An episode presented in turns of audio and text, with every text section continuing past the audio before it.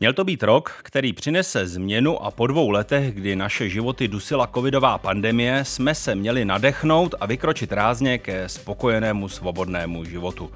Ale už na jeho začátku jsme věděli, že je něco skaženého v energetickém sektoru. Oživení po pandemii přišlo, ale ruský prezident Vladimir Putin rozpoutal válečný konflikt na Ukrajině, který zadusil většinu pozitivního vývoje. Právě ten bude naším tématem v následující hodině, ve které komentátoři, analytici, ekonomové a úspěšní investoři budou hodnotit, co s našimi životy udělala nejistota všeho druhu, která zasáhla prakticky vše. Obohacující poslech přeje Václav Pešička. Rok ekonomice.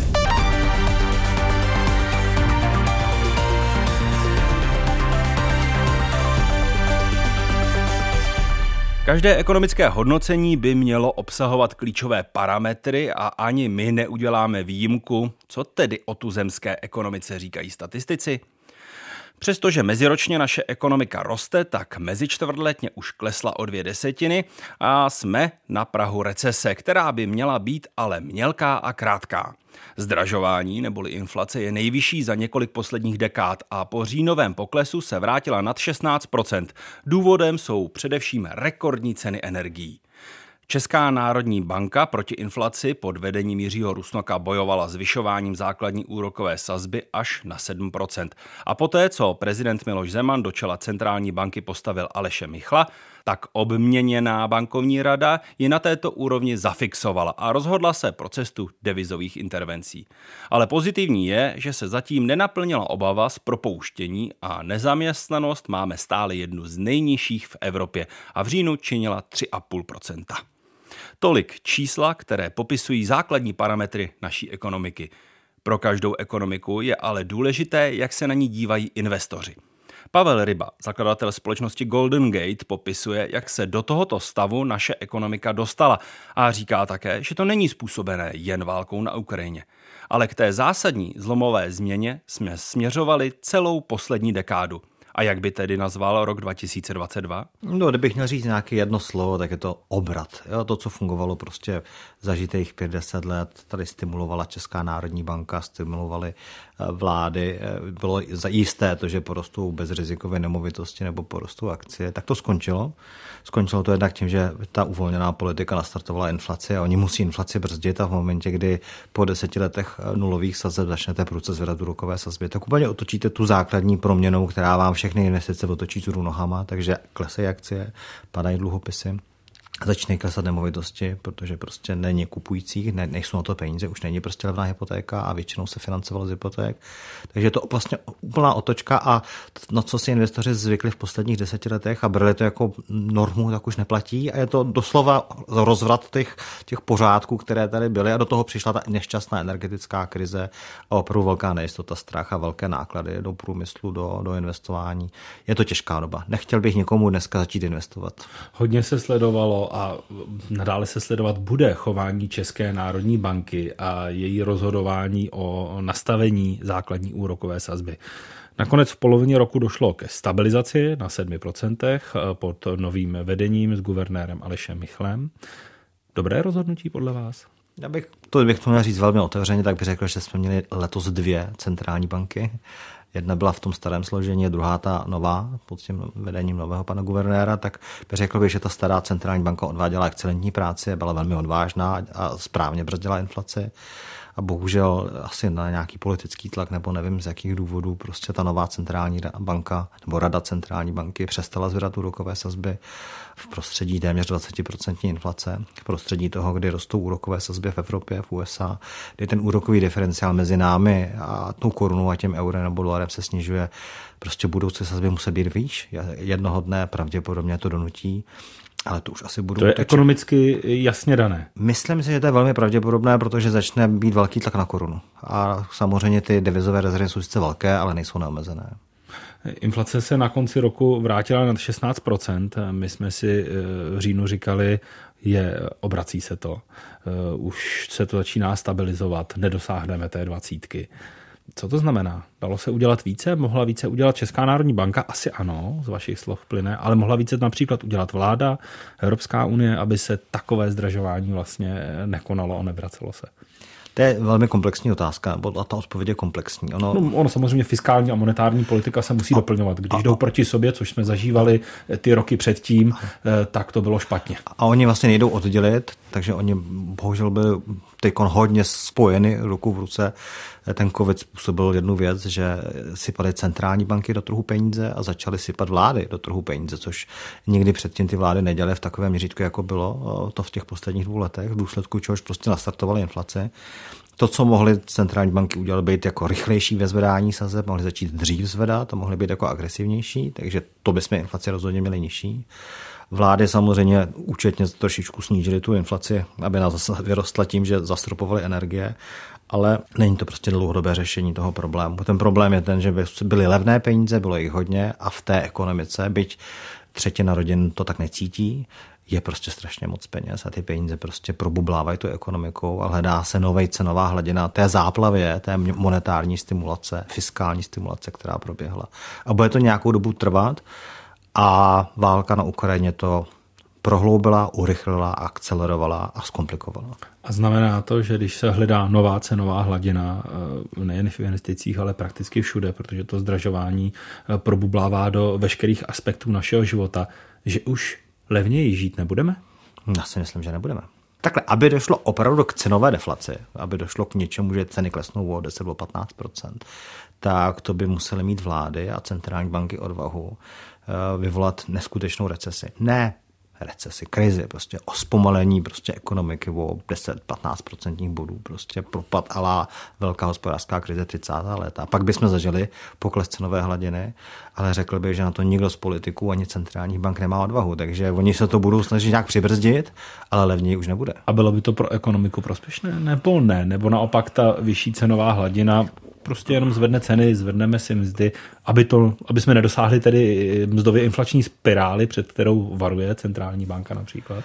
No, když se na to podíváme opravdu z odstupu a podíváme se na to třeba z rakouského ekonomického pohledu, toho rakouské teorie toho hospodářského cyklu, tak ona ta recese, ona ta ekonomická deprese je, je, je zdravá, ona je potřebná, protože v té stimulaci, kterou ty centrální banky a vlády provádí, vznikají projekty, které jsou neživotoschopné. Vznikají investice, které jsou neudržitelné, vznikají sektory, které by se třeba ani nevyvinuly. A ta krize, která je logicky bolestivá, je nepříjemná, způsobí to, že to nezdravé, neživotoschopné, nevýdělečné, neziskové prostě prostě zemře a zanikne. A tím se uvolní ten reálný kapitál v té ekonomice proto, aby jsme mohli těch dalších 10-20 let zase udržitelně ekonomicky prosperovat a růst. Ale je to politicky neprůchodné. Takže ono by to bylo vlastně správné a zdravé. Bolelo by to a bylo by dobře, kdyby do toho ta vláda nezasahovala, ta centrální banka taky ne, ať máme rychlou, hlubokou krizi, popadají investice, které nemají být při životě rychle se najde nová cenová hladina, která odpovídá množství peněz, najdou se ziskovější projekty, lépe využijeme svůj talent, svoji píly, svoji energii, reálné zdroje, jako je ocel, měď, prostě cokoliv. A měli bychom v úzovkách vyčištíno, oddlužíno, nastaven odrazový můstek, pevná půda pod nohama a mohli bychom 10-20 let potom velmi pěkně udržitelně konkurenceschopně růst. Ale to je málo pravděpodobné. Říká investor Pavel Ryba, jakou cestou bychom se měli ideálně vydat, aby dopady přicházející recese byly co nejmenší. To, že Česko už do recese vstupuje, naznačují nejen zmíněné statistiky, ale také přední čeští analytici a ekonomové. Podle hlavní ekonomky Raiffeisenbank Heleny Horské, která je také členkou Národní ekonomické rady vlády a poradkyní premiéra Petra Fialy, se ale situace začne zlepšovat už v příštím roce. Růst životních nákladů bohužel i v příštím roce bude pokračovat a my doufáme, věříme, že v druhé polovině příštího roku ty životní náklady už neporostou dvouciferným tempem, ale pořád porostou tempem, který v historii eh, nebo i z pohledu historie dost nadprůměrný. Eh, to se týká ale i firm. I firmy nebudou mít jednoduchý život. Eh, jeden můj kolega z Risku to hezky nazval.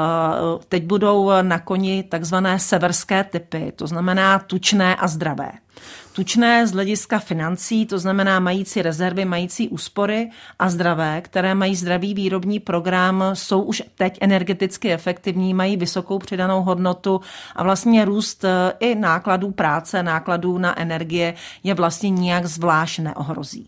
Ale můžeme mít tady mnoho firm, my to někdy možná trochu ošklivě nazýváme zombie firmy.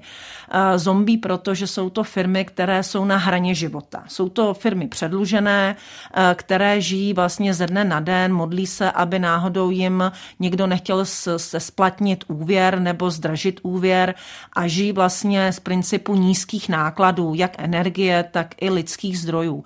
Takže tyto firmy podle mě budou zažívat velmi krušné chvíle a možná právě uvidíme právě nárůst eh, počtu eh, firm, které budou krachovat. Ale myslím si, že to bude ten ozdravný proces, i když zároveň říkám, ano, bude bolet. Bude znamenat, že mnozí přijdou o práci, to není nikdy hezké, ale zároveň zase víme, že trh práce bude nabízet eh, těmto lidem dostatek příležitostí najít uplatnění někde jinde a hlavně ve firmě, která nejspíš bude mít daleko větší možnost se prostě tímto divokým obdobím prodrat.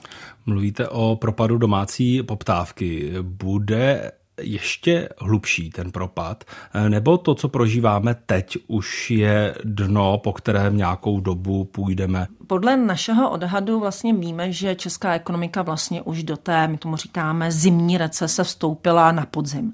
A my vlastně počítáme s tím, že ta zimní recese opravdu bude probíhat skrz zimu a že nějaký právě pokles, ozvlášť začátkem roku, kdy zase možná přijdou právě další zálohy, skončí další fixace u některých domácností a mnohé domácnosti prostě budou šetřit, protože ještě nebudou vidět to světlo na konci tunelu, tak počítáme s tím, že ještě ta spotřeba právě může poklesnout. Ale co je důležité je, že my vidíme už konečně to světlo na konci tunelu a to je druhá polovina příštího roku. Takže my tam právě vidíme to, že inflace by měla zpomalit a díky růstu mest, který teď vidíme, který je docela vysoký. Stále 6%, přes 6%. Je to, ano, tak by mohlo dojít k tomu, že reálné příjmy se začnou obracet v průběhu léta a v druhé polovině roku, pokud opravdu inflace zpomalí, tak by mohla právě zpomalit pod očekávaný růst mest a reálné příjmy by měly začít zase konečně růst. Takže tohle to je to světlo na konci tunelu, které nám říká, ta recese ekonomiky by měla trvat eh, krátce, měla by být mělká a budeme doufat, že to tak dojde. Samozřejmě jsou tady velké otazníky. Tohle je základní scéna scénář, ale můžeme vám tady a můžeme se tady bavit další hodiny o tom, jaké jsou alternativy tohoto scénáře, protože můžeme si malovat scénář zase problémů eh, na trhu s energiemi, to znamená ještě vyšší nárůst, to znamená přestřelení přes cenový strop. Můžeme se bavit o eh, zvýšení napětí konfliktu na Ukrajině, místo toho, aby se to vyřešilo, tak to napětí mezi Západem a, a, eh, a Ruskem bude narůstat. Můžeme mít tady ještě další geopolitické tenze mezi Spojenými Spojenými státy, Evropou, to se často hovoří o takzvané dotační válce, to znamená podpora čipů, podpora výroby elektrických vozů v Americe. Může tady být konflikt třístraný Čína, Evropa, Amerika. Tohle všechno jsou různé scénáře, které mohou vlastně ovlivnit i vývoj české ekonomiky. Ale ten základní říká mělká, krátká zimní recese. Předpovídá hlavní ekonomka Raiffeisen Bank Helena Horská a my se teď na stav naší české ekonomiky podíváme společně s naší analytičkou Janou Klímovou. Jano, víte ve studiu. Dobrý den. Jano, začněme u fiskální politiky. Ta bývá velmi ostře sledována a na politické scéně často propírána. I tady padají slova jako rozvrat, konkrétně veřejných financí. V době recese, do které vstupujeme podle řady ukazatelů a prognóz, má právě vláda investovat, aby tlumila dopady ekonomiky. Jak tedy Fialová vláda stimulovala českou ekonomiku v tom letošním roce a má pravdu opozice, když jí vyčítá, že přijímá opatření nedostatečná, že je přijímá pozdě? Tak pokud je o e, rok 2022, tak e, tam si myslím, že zase moc těch stimulů nebylo a ani nemuselo být, jako z důvodu, že ekonomika ještě nebyla v takovém rozkladu jo, nebo v recesi. Vlastně se začalo mluvit o tom, že ke konci roku, že už zřejmě budeme technicky v nějaké recesi, ale za celý rok 2022 má ekonomika vzrůst o víc než 2%, protože ten první půl rok vlastně jsme byli svědky ještě poměrně velkého rozjezdu ekonomiky právě po covidových letech, kdy rostla o téměř 4% meziročně. Takže tam šlo o to, že tím, co se stalo v únoru, napadení Ukrajiny Ruskem a s tím související kaskáda dalších věcí, což znamená obrovský nárůst cen elektřiny, nejistota na trzích, eh, pokračující obrovský růst inflace, tak vlastně vláda najednou byla ochromená, eh, aby dělala nějaká opatření, která by vstoupila v platnost třeba už příští rok a vlastně ozdravila ty finance, které jsou, tak jak říkají ekonomové, v tom současném stavu výhledově neudržitelné. A to, že ta opatření vlády proti těm šokům, které přišly během roku 22, takže šly pomalu, je to pravda, ale když se podíváme potom střízlivě na okolní země, ani tam to nešlo nějak moc rychle a kde to šlo rychle, tak třeba se neukázalo, že to bylo úplně, úplně dobré řešení. Ve Maďarsko, Maďarsko, plošné eh, kde došly, všude. Kde došly pohonné hmoty ale já si myslím, že co byl ten hlavní problém je, že eh, se vláda strašně dlouho plácela během jara a léta vlastně až do podzimu, co vlastně chce dělat, že strašně dlouho trvala na tom, že vlastně není potřeba dělat nic, což bylo naprosto jasné, že to je nesmysl, že je to neudržitelné. A vlastně ta klíčová opatření eh, jako jsou eh, stropy cen, nějaká podpůrná opatření, tak vlastně začala přijímat až eh, když k tomu byla dotlačena. A ještě navíc bych řekla, že řada těch opatření souhlasím tedy s ekonomy, že eh, prostě jsou fakt sporná a to je to plošné rozdávání. Pět tisíc na dítě pro všechny v podstatě, pro rodiny s příjmem eh, do milionu hrubého, ještě z matky, jestli je to z hrubého, čistého a tak dále a potom vlastně i slavný úsporný tarif eh, na podporu domácností s cenami energií, o kterém se mluvilo od jara, aby nakonec byl zavedený v říjnu jako fakticky jednorázová plošná dávka ve výši 2-4 eh, tisíce. Něco nového a od ledna už prostě zase neplatí. Když se bavíme o fiskální politice, tak se nutně bavíme o schodcích státního rozpočtu, které u nás dlouhodobě vznikají. Vláda si opět postavila Národní ekonomickou radu vlády, eh, ta jí dala 28 doporučení, co udělat eh, proto, aby jsme se z té trajektorie, eh, na kterou jsme se vydali a o které si řekla, že je neudržitelná, aby jsme se z ní dostali. Ale spíše to zatím vypadá, že politici eh, ta doporučení opět nevyslyší. Například hlavní doporučení bylo vrátit zdanění příjmů na úroveň z období před zrušením superhrubé mzdy, protože tím se ze státní kasy vytáhlo 90 až 100 miliard podle některých odhadů. To je pro politiku a pro vládu aktuálně zcela nepřijatelné. A ani ta další doporučení nesklidila nějaký výrazný aplaus. Jak moc vlastně politici o tu konsolidaci těch veřejných financí, eh, toho státního rozpočtu stojí v této době?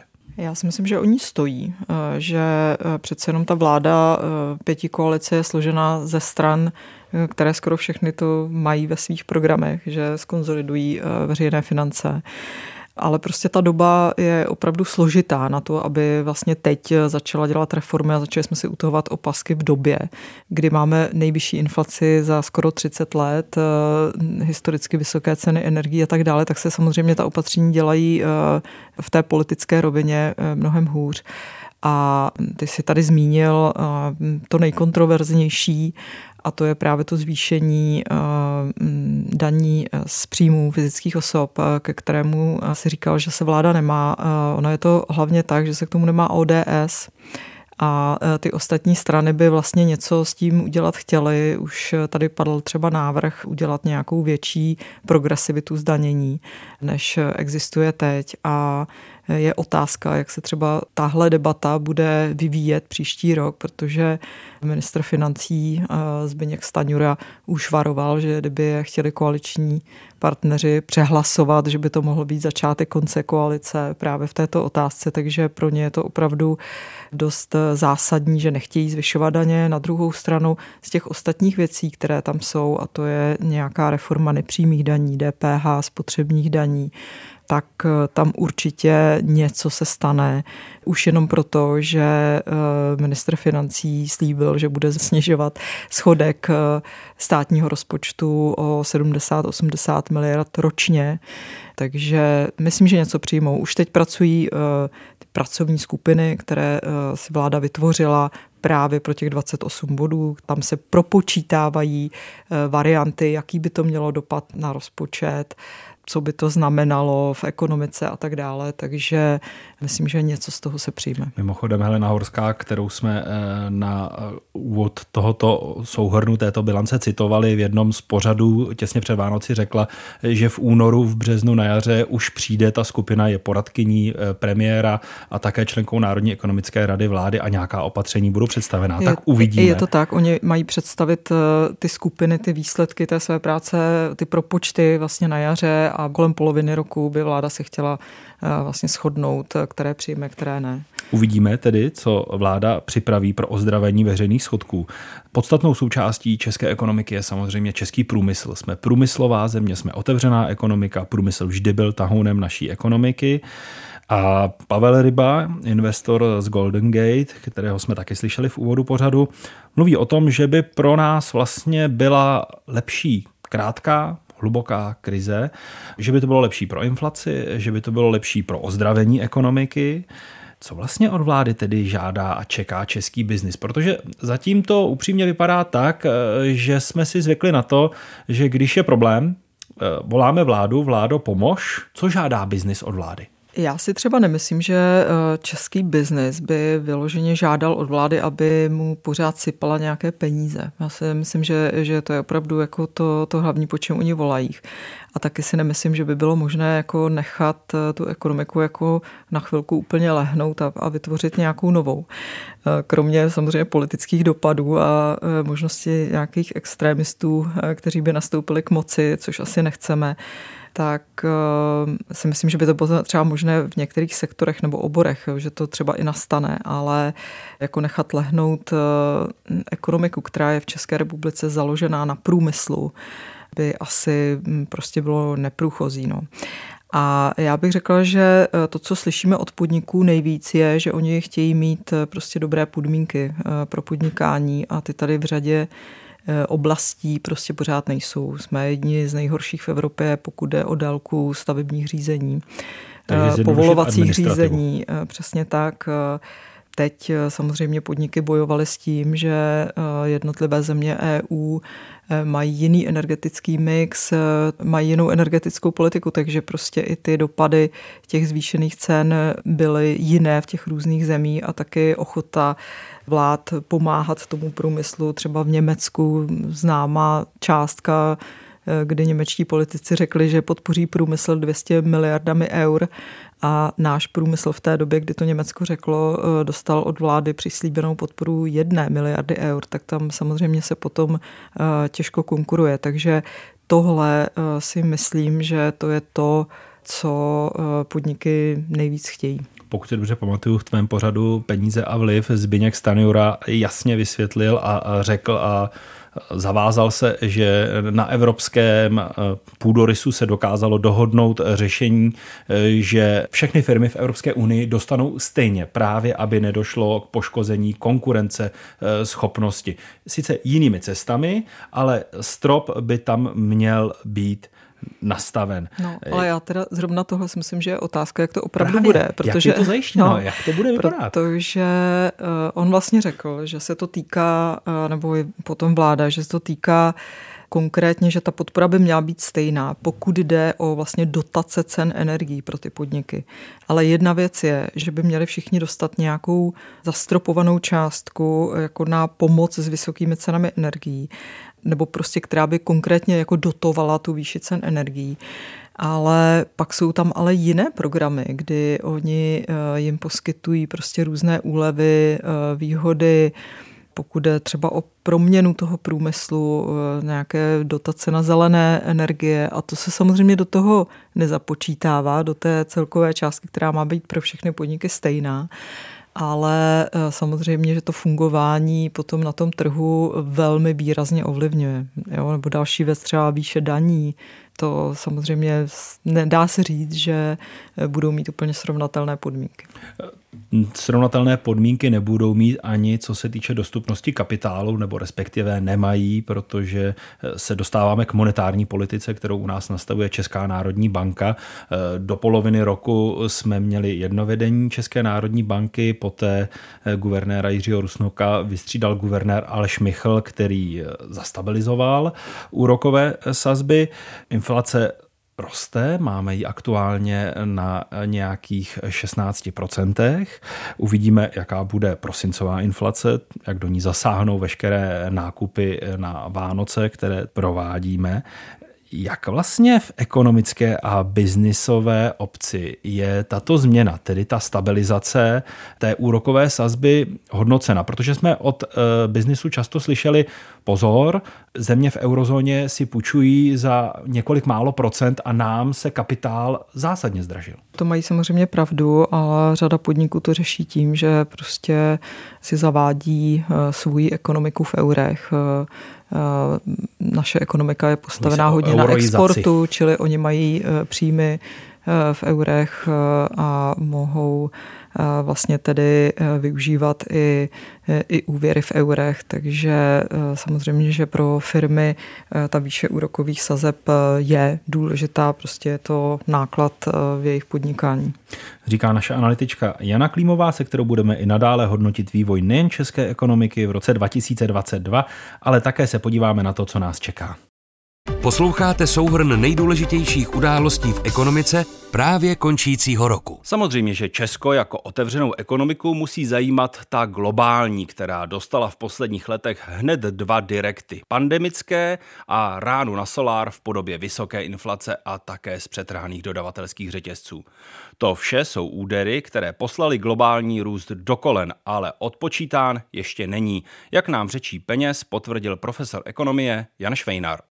Cítíme silné dopady samozřejmě války na Ukrajině, eh, energetické krize, která je s tím propojená, ale též stále ještě covidové krize, pandemie, No a na základě těchto eh, vlastně faktorů a přetrhaných dodavatelských řetězců vidíme inflační vlnu, která tady dlouho nebyla, no a pokles nebo zpomalení celosvětové ekonomiky. Takže je to něco, kde tyto faktory a s nimi doprovodná velká nejistota předurčují vlastně to, kam se celá světová ekonomika, potažmo evropská a samozřejmě potom naše ekonomika řídí.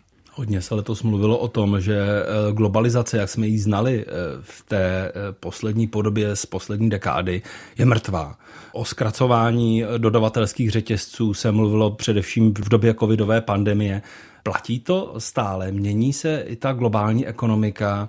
v něco jiného, protože ty dodavatelské řetězce se podařilo částečně napravit. Ano, já bych řekl, že dochází k restrukturalizaci globalizace, že nebude něco, co by jako úplně tu globalizaci zastavilo, ale že se mění. Že samozřejmě podniky zajišťují dodavatelské řetězce jiným způsobem, že investují buď doma částečně, anebo v zemích, které jsou blízko a které jsou bezpečné. Francie může investovat víc v Rumunsku například než v Číně a tak dále, že si budou podniky dodávat z mnoha několika destinací, nejenom z jedné. Takže v tom smyslu dochází ano k omezení nebo změně globalizace. Na druhé straně postupuje velice silně digitalizace a digitalizace umožňuje vlastně výrobu a přenos služeb globálně. Takže v tom smyslu ta globalizace bude pokračovat. Samozřejmě pak jsou tady eh, mocenské, řekněme globálně politické faktory, to znamená konkurence Číny, chování, nové chování Číny, snaha omezit přístup Číny k technicky a technologicky velice citlivým eh, aspektům. Takže v tom smyslu ta globalizace bude omezená i politickými nástroji, ale to, že by končila, to bych řekl, že nedává smysl. OECD předpokládá, že se globální ekonomika jako celek vyhne recesi. Je to jisté? Není to jisté. Já myslím, že dochází, a to OECD samo jako potvrzuje, že dochází k velkému zpovalení, což znamená, že některé země, dokonce kontinenty, mohou jít do recese, některé porostou pomaleji, takže i když ta celosvětová ekonomika poroste podstatně pomaleji, ale poroste, tak to neznamená, že například Česká republika nebo Evropa, většina zemí Evropy nepůjde do recese. Tou velkou černou labutí, jak se v ekonomice nazývají neekonomické události, které zasáhnou a změní ekonomiku, v letošním roce byla válka, kterou Rusko rozpoutalo na Ukrajině. Naučila se už eh, s tímto rizikem ekonomika počítat? Už ví, jak eh, k této válce přistupovat? Tak ekonomika se přizpůsobuje velmi rychle, ale samozřejmě pak, když ty šoky jsou rázné a velmi silné a válka na Ukrajině a a fluktuace cen ropy například, plynu a tak dále jsou velké šoky, tak ta ekonomika se přizpůsobuje s tím, že tuto eh, nejistotu bere v potaz, ale přenáší tu nejistotu dále na spotřebitele, na domácnosti, na dodavatele a tak dále. Takže v tom smyslu ta ekonomika, bych řekl, její charakteristika, která je opravdu velice důležitá, je zvýšená míra nejistoty. No od toho se odvozují další věci, jako například podniky se snaží zvyšovat ceny, aby měli větší marže zisku a my mohli obstát právě, kdyby nastaly ještě další šoky.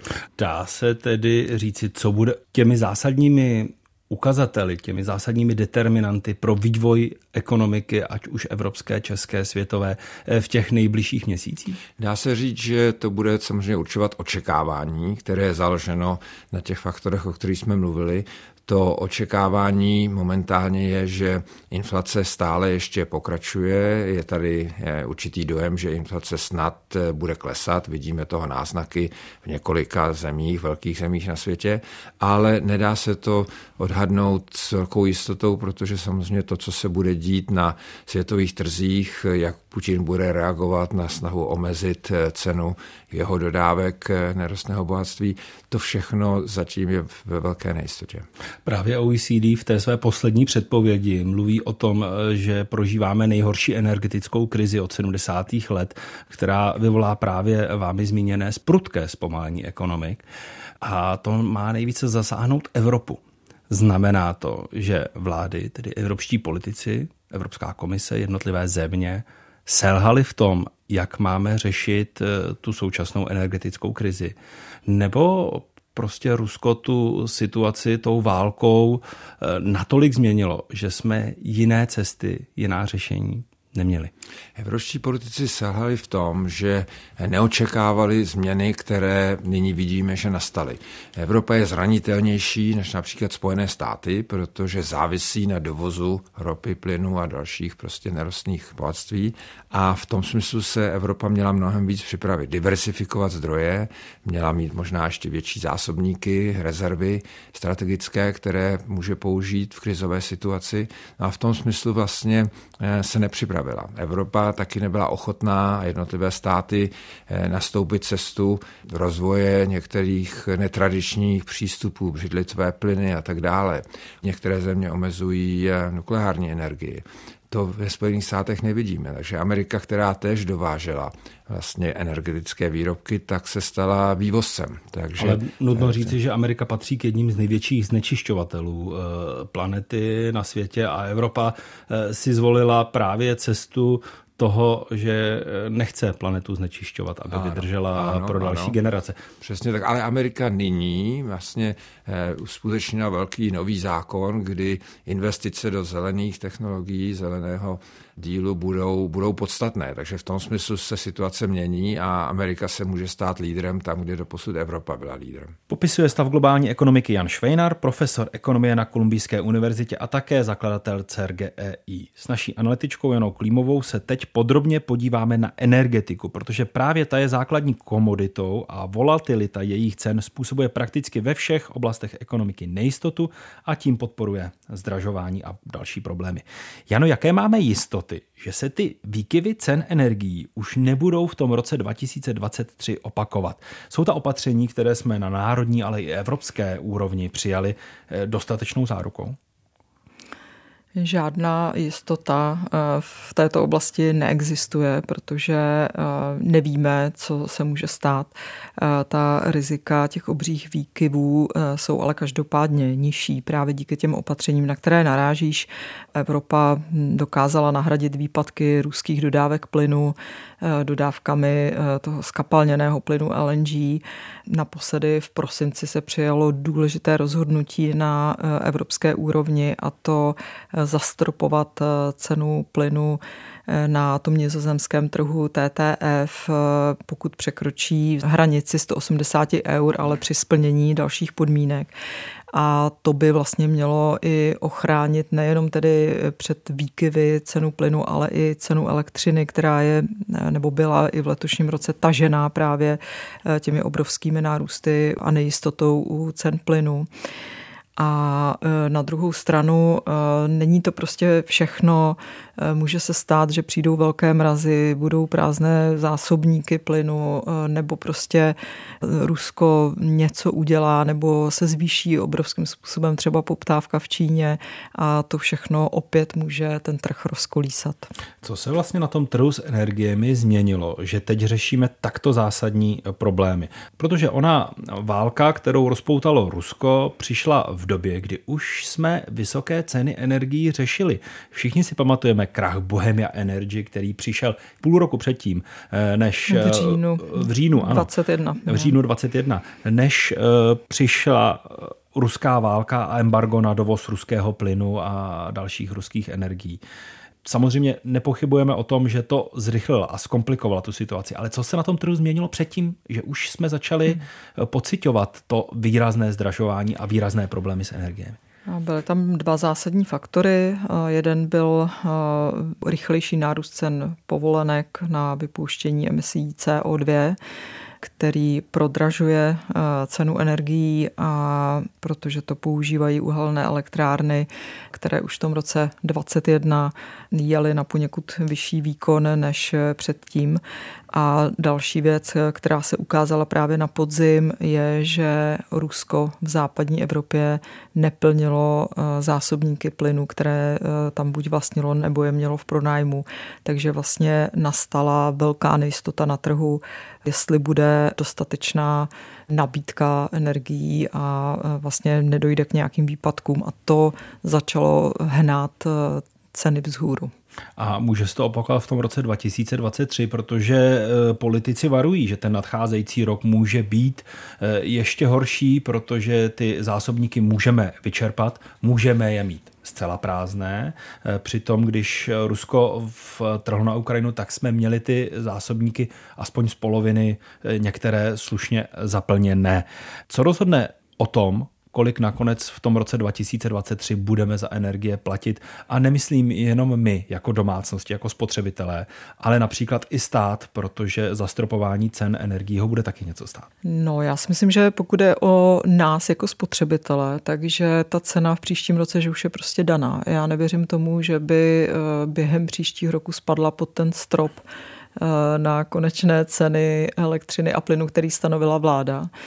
Eh, protože eh, většina eh, dodavatelů vlastně má ty energie už nakoupené a nevím, co by se muselo stát. Muselo by hm, dojít k hroznému propadu těch cen a to se určitě nestane. Takže tam si myslím, že je to dané. A ten vývoj cen v příštím roce ovlivní ty následující roky. A to, co je může ovlivnit, tak těch faktorů je samozřejmě více. Jednak, jak krutá bude zima, jak budou ty zásobníky vyčerpané, třeba pokud je o plyn, jak se postaví Rusko eh, k dalším dodávkám eh, plynu. Určitě bude záležet na tom, jestli se podaří Francii obnovit provoz všech svých eh, jaderných elektráren, které byly z poloviny odstavené. Určitě bude záležet na tom, jak se bude vyvíjet počasí, jak budou fungovat obnovitelné zdroje. Takže tohle jsou všechno věci, které mohou ty ceny ovlivnit. Když jsi zmínila obnovitelné zdroje, já se zastavím u dohody, která se českému předsednictví podařila eh, dohodnout také před několika málo dny, týdny. Jde o plnění takzvaného Green Dealu, balíček Fit for 55. České předsednictví na něm dokázalo najít schodu. České teplárenství a průmysl jej kritizují. Mají k tomu důvod, proč je pro nás tak nevýhodný, špatný? Eh, nevím, jestli je nevýhodný, špatný, ale zbuzuje to obavy, protože prostě to zatíží eh, dále eh, ceny energií, protože se předpokládá, že ty emisní povolenky prostě opět ta jejich cena poroste a vlastně mají se začít platit i emise ze silniční dopravy, vytápění budov. A teď je otázka, jak rychle firmy dokáží najít nějakou náhradu, aby tedy ty ono emisní... Se mluví o té transformaci ano. a o tom, že musíme změnit ten náš vysoce energeticky náročný průmysl eh, na ten budoucnu konkurenceschopný, že bez toho to hmm. prostě nepůjde. No, jasně, ale jaký to je, jak dlouho to bude trvat a za jakých to bude podmínek. Máme tady jako různé fondy, ale jako eh, na co ty peníze z těch fondů budou ty podniky čerpat? Když tady máme ocelárny, které mají prostě nějaké tavné pece, spalují tam koks, koks uhlí, eh, tak eh, dobře, tak oni jistě chtějí také snižovat emise, ale čím to nahradíte? Vodíkem, který zatím neexistuje v takové množství, eh, neexistuje pro něj ani přepravní cesta, eh, obnovitelnými zdroji, které eh, zatím nemají dořešené skladování tak, abyste měl opravdu kontinuální dodávku. Jako v tomto to rozhodování, jestliže máte vlastně teď začít měnit ten svůj obor podnikání, tak eh, já chápu ty podniky, že z toho mají strach, protože já bych také nevěděla vlastně, pro co se mám rozhodnout, protože do začátku války Ruska na Ukrajině to vypadalo, že dobře, tak použijeme na pár let ten plyn, protože ten nemá takové emise a během té doby se něco vymyslí. Jo? Třeba s tím před, jo? bude více vodíku, vymyslí se skladování eh, zelené energie, ale ten plyn vlastně si teď také pomalu můžete škrtnout. Takže to si myslím, že u těch podniků zbuzuje tu velkou nejistotu, že to opatření, že no ale dostanete, nebojte se, protože dostanete dotace na změnu, že to prostě nestačí, protože jakou tu změnu vlastně máte udělat. Tam ty odpovědi u velké části průmyslu pořád chybí. Varuje Jana Klímová, se kterou se ještě podíváme, jak se ekonomická situace změnila pro obyčejné lidi, pro nás, pro domácnosti. Posloucháte souhrn nejdůležitějších událostí v ekonomice právě končícího roku. Právě na domácnosti dopadá inflace nejhůře, protože ty na rozdíl od firem nemají takový prostor pro úspory či omezení svého v úvozovkách provozu. Za bydlení a jídlo prostě zaplatit musíme. To, že jich stále více má hluboko do kapsy, potvrzuje nejen společný projekt Českého rozhlasu a společnosti PEC Research eh, Život k nezaplacení, ale také analýzy předních českých bankovních domů. Domácí poptávku brzdí pokles reálných mest, který je prakticky po celé Evropě. Hlavní ekonom Pátria Finance Jan Bureš upozorňuje, že větším problémem jsou vyšší inflační očekávání, která se už u nás ukazují. Ta povaha dnešní krize je o tom, že věci globálně a tím pádem i v České republice se vyrábí daleko hůře a daleko nákladněji, než jsme na to byli zvyklí. A přirozeným důsledkem toho vlastně musí být, že eh, ty společnosti v průměru schudnou. A to se ani jinak nedá udělat. A tím pádem eh, vlastně nelze očekávat, eh, že podniky budou plně kompenzovat nárůstem mest tu dnešní inflaci. Nějaký reálný pokles mest, reálné chudnutí je něco, co vlastně bytostně spjaté s povahou té současné krize. To, okolik eh, si podniky mohou dovolit eh, navyšovat mzdy tak, aby to trvale neroztáčelo inflaci, v dlouhém horizontu by to mělo odpovídat eh, růstu produktivity práce plus eh, nějakým dlouhodobým nebo střednědobým inflačním očekáváním. To znamená, v české ekonomice bychom se neměli pohybovat nějak výrazně, řekněme, nad 3%. Ta doba ale je dnes mimořádná, takže eh, pokud jeden rok uvidíme 7%, tak to není nic určitě, co by samo o sobě mělo roztáčet mzdově inflační spirálu. Tady vlastně souhlasím s tím pohledem, že ve chvíli, kdy vidíme ten pokles té spotřeby, eh, tak je to něco, co spíše jde proti eh, nějakému dalšímu roztáčení té mzdově inflační spirály. Na druhou stranu je tady přece jenom nebezpečí toho, že ta inflační očekávání podniků zůstanou setrvale vysoká. A podle průzkumu, které si například dělá Česká národní banka, tak vidíme, že eh, podniky očekávají vysokou inflaci kolem 7% i za tři roky a v příštím roce očekávají rychlejší dynamiku mest okolo 8%. A pokud bychom měli už třeba 2-3 roky v řadě za za sebou takto rychlou dynamiku mest, tak je to něco, co nám setrvačně v té ekonomice eh, bude jednoduše udržovat tu inflaci na vyšších úrovních než eh, v průměru 2-2,5%, ale můžeme se pohybovat eh, na inflačních úrovních dlouhodobě okolo 3-4%. To samo o sobě třeba můžete říct optikou běžného občana podnikatele nemusí být závažný problém. Ono eh, možná jeden, dva, tři roky ne, ale pokud se dostanete na tu takzvaně vyšší laťku, kde eh, ta inflační očekávání jsou setrvale vyšší a zdová dynamika je setrvale vyšší, řekněme přiblížíme se zemím jako Maďarsko, tak jakýkoliv nový inflační šok už daleko rychleji startuje ty inflační spirály a vy dlouhodobě eh, potom ztrácíte kredit té země, která je takzvaně nízkoinflační s pevnou měnou a se všemi těmi benefity, co s tím souvisí. Říká hlavní ekonom Pátria finance Jan Bureš. A ve studiu se mnou je nadále naše analytička Jana Klímová, kterou ještě jednou vítám. Dobrý den.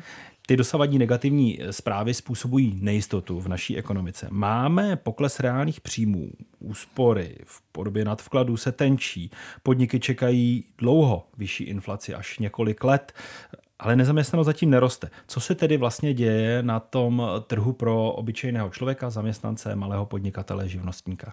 Co se změnilo? To, že nezaměstnanost neroste, eh, znamená, že ještě naplno neudeřila ta krize, jak jsem říkala, vlastně za celý letošní rok pořád eh, jsme v období růstu ekonomiky a eh, také ty největší nárazy růstu cen právě u e, firem, tak e, se očekávají až e, v příštím roce.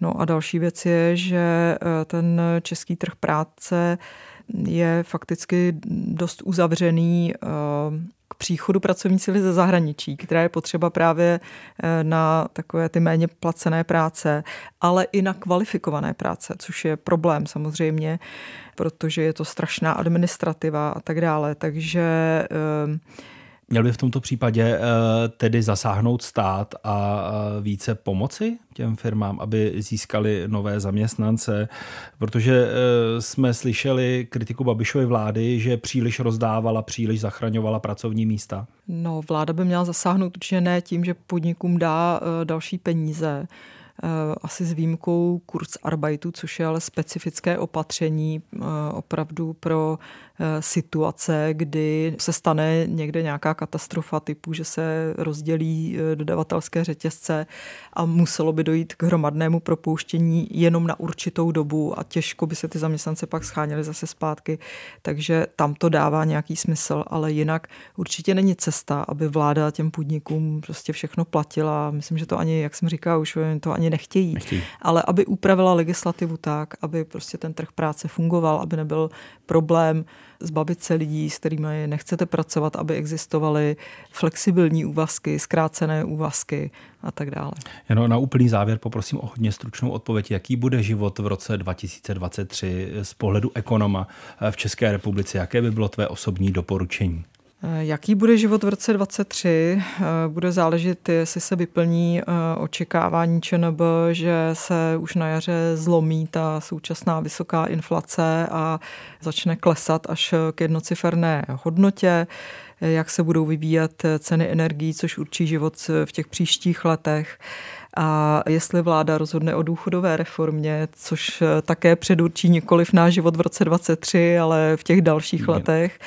A e, moje osobní doporučení, jak se e, v téhle situaci nějak zorientovat, chovat, je to asi opravdu prostě zachovat si nějaký zdravý rozum, neblbnout, jo? nedávat peníze, říkat si, tak teď ty svoje poslední peníze, které mám, tady mi někdo nabízí, že mi je zhodnotí o 10% měsíčně, nebo je došly mi peníze, tak já si je půjdu rychle půjčit, protože bez nové televize nemůžu být a investovat do dětí, to si myslím, že je určitě lepší než do spotřeby. Jana Klímová, ekonomická analytička Českého rozhlasu. Já moc děkuji. Děkuji.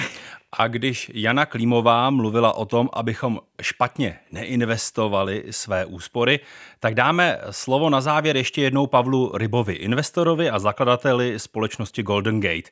A ten vám dá doporučení, jak v této době ochránit své případné úspory eh, proti inflaci, eh, jak je co nejlépe zhodnotit, eh, když v tomto roce, jak sám říká, byla situace na investičním trhu velmi nepřehledná. Celý rok byl velmi těžký. A je to tak, že celosvětově začaly růst sazby, takže se všechny modely v podstatě rozpadly. Všechny zaručené investice, jednoznačné zisky vlastně logicky začaly zanikat. Takže když se podíváme sektorově na jakékoliv samostatné investiční aktivum, tak nic nepřekonalo inflaci. Prostě ani zlato nebyť v korunách, díky oslabení koruny a posílení vůči dolarů či koruně jsme v korunovém zisku, ale ne stejném jako v případě inflace. Tak samozřejmě sektorově jednoznačně nějaká aktiva typu dluhopis, nemovitost, zlato, stříbro, akcie, tak prostě nepřekonané. Ta poučka platí, že mají investoři vykrývat e, ztráty a znovu investovat v těch nejhorších dobách. Ty doby právě teď prožíváme, ty trhy padají, hledají svádna, mají ale lidé zájem investovat, když e, z jedné strany by jim to dávalo logiku, ale z té druhé Eh, na ně dopadají vysoké ceny energií, všechno zdražuje. Eh, podle eh, analýz, například i České spořitelny, se až 40% domácností dostává do situace, kdy výjdou tak tak se svými příjmy je zájem o investice. To se bavím s kolegy i z jiných sektorů, bych nehodnotil pouze zlatom, ve kterém si držíme ten ohromný tržní podíl a vidíme, co se na tom trhu děje, tak ten zájem prostě klesá. Jednak se lidé bojí, jednak nemají peníze a jednak lidé jsou v zajetí emocí. A investory ovládají dvě emoce, které se střídají. Takový maniodepresivní syndrom, tomu říkám, prostě taková fáze cyklicity a je to strach a chamtivost, strach a chamtivost. A problém je, že ten investor ve většině případů je chamtivý, kde se má bát, takže nakupuje na cenovém vrcholu, honí třeba bitcoin za 60 tisíc dolarů, nebo honí prostě zlato za 2100 dolarů, nebo honí eh, na cenovém vrcholu nějaký akciový eh, trh, třeba Tesla, protože je tam hrozně jako fantastický ten Elon Musk, že jo, prostě a tam by se měl bát. A naopak jako v momentě, kdy se bojí, tak tam by měla trošku se probudit ta touha po zisku, ta zdravá chamtivost, zdravá jako touha budovat to portfolio. Takže když budeme věnovat pozornost tomu, kupujme v korekcích a, a na vrcholech zase odprodávejme za měkkými zisky, tak na tom budeme lépe. Ale vlastně jdeme trošku proti té přirozené emoci, protože chamtivost nás ovládá a tam bychom zrovna se měli začít bát. Tady se bojíme, tam bychom měli být chamtiví. Takže trošku toho rozumu rád si do toho vložit je správně a rozhodně si myslím, že nadchází v tom, no, na konci letošního roku, v tom příštím období dobrá příležitost na to budovat portfolio. Prostě. No, ony propadákem z roku se zdají být akcie, protože ty stále ještě hledají své dno. Eh, dá se to například eh, ukázat na S&P 500, kdy akcie najdou své dno. Co o tom rozhodne? Kdy se ty investiční příležitosti začnou, tak říkajíc, otáčet a začne eh, ten býčí trh a začne růst? Já vám odpovím asi způsobem, který pravděpodobně bude odpovídat tomu budoucímu vývoji. Bohužel, ale jako neodpovídám vlastně ekonomicky zdravě. Eh, centrální banky zabily investování, centrální banky zabily fungování trhu. Prostě v zásadě bylo úplně jedno, jestli to je kvalitní akce nebo nekvalitní akce, jestli to je dobré nebo špatné investiční aktivum. Prostě když centrální banky po roce 2008 spustily záchranu trhu a záchranu ekonomiky nulovými sazbami a kvantitativním uvolňováním, což je nějaká forma v úvozovkách lidově tištění peněz, tak zajistili likviditu pro trhy a v momentě, kdy byly nulové sazby a sypali, hnojili ty trhy těma nově vytištěnýma penězma, tak prostě bezmezně rostly, i kdyby tam byly špatné úvěry, kdyby tam byly ztrátové projekty, prostě to rostlo. Takže bohužel si myslím, že se už nevrátíme, protože to centrální bankovnictví dělalo strašně moc škody v tom hledání těch zdravých principů toho, jak má fungovat investování. Takže odpověď je, až přestanou zvyšovat sazby a začnou je snižovat, tehdy začnou růst akciové trhy. Dokud budou zvyšovány úrokové sazby, bude míň a míň peněz, míň likvidity, víc nejistoty, víc nedůvěry a ty trhy nebudou růst. Až otočí, do holubičího tónu, začne to růst. Takže sledovat FED a Evropskou centrální banku. Přesně tak. Pavel Ryba, investor a zakladatel společnosti Golden Gate, uzavírá svými doporučeními dnešní ohlédnutí. Obohacující poslech dalších pořadů Českého rozhlasu Plus, a to i v tom přicházejícím roce 2023, přeje Václav Pešička.